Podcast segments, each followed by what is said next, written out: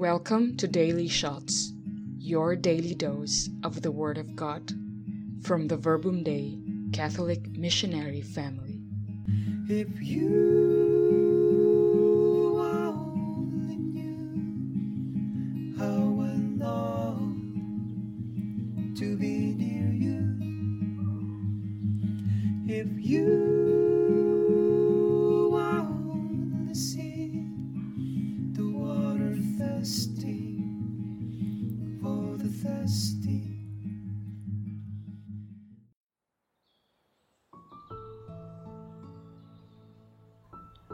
Good morning. This is Adela from Verbum Dei Budapest community, sharing with you from a very nice retreat location in Hungary. How are you all today? God's Gospel for today is from Matthew 19 16 to 22. And behold, a man came up to him, saying, Teacher, what good deed must I do to have eternal life? And he said to him, why do you ask me about what is good? There is only one who is good.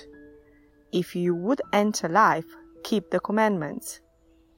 He said to him, Which ones?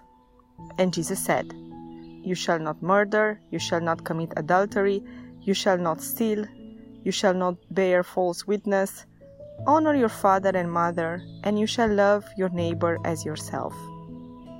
The young man said to him, All this I have kept. What do I still lack? Jesus said to him, If you would be perfect, go, sell what you possess, and give to the poor, and you will have treasure in heaven. And come, follow me. When the young man heard this, he went away sorrowful, for he had great possessions. I find today's gospel being so powerful and revealing. Don't we all look for eternal life, just like this man asking today Jesus? Don't we all look for a meaningful life that brings us joy and happiness? This man's question represents all of us. Jesus replies with so many learnings. First of all, he talks about the meaning of good and that there is only one good, which is actually God in heaven. So he teaches us that there is no other good or way to reach to eternal life but reaching to God. Everything else is mortal, shallow, deviating our souls from the purpose of our lives to reach to God now in this life. Jesus arriving and salvation on earth came to show us that He is the way, the truth, and the life to reach to God, to believe in Him. The beauty of it is that he did not come to destroy what was before him, meaning the commandments or the rules, but he came to fulfill them, to bring them to life, to make us see everything in a totally new way, with love and only through Holy Spirit. Hence, his reply is that we need to continue to fulfill these already given commandments, but also as community. They remain our moral compass on what to do and what not to do. They remain our checklist when we wake up and start a new day, and when we close the day for a repose of what we did good and what not, as well as when we confess our sins. I consider myself much below today's man who could say loud that he kept all this. Wow! I, I, I do myself a biography and realize that I cannot even claim that. And Jesus provides to all of us the, the ultimate answer. If you would be perfect, go, sell what you possess, and give to the poor, and you'll have treasure in heaven, and come follow me. Gives a real meaning to the commandments. How? Jesus says in a very simple way two things. First of all, we should not stick our hearts to anything, to any possessions, to any person, to any feeling. Our hearts need to be free looking for a real freedom, looking for the Trinity, looking for a real love, looking only for God, and that our behaviors shall not remain at surface but go deep. Here we need to reflect on Matthew 5 3. Blessed are the poor in spirit, for theirs is the kingdom of heaven. A common mistake is to actually interpret that we need to be literally poor without things, or to be so soft and be tolerant to everything around us without thinking.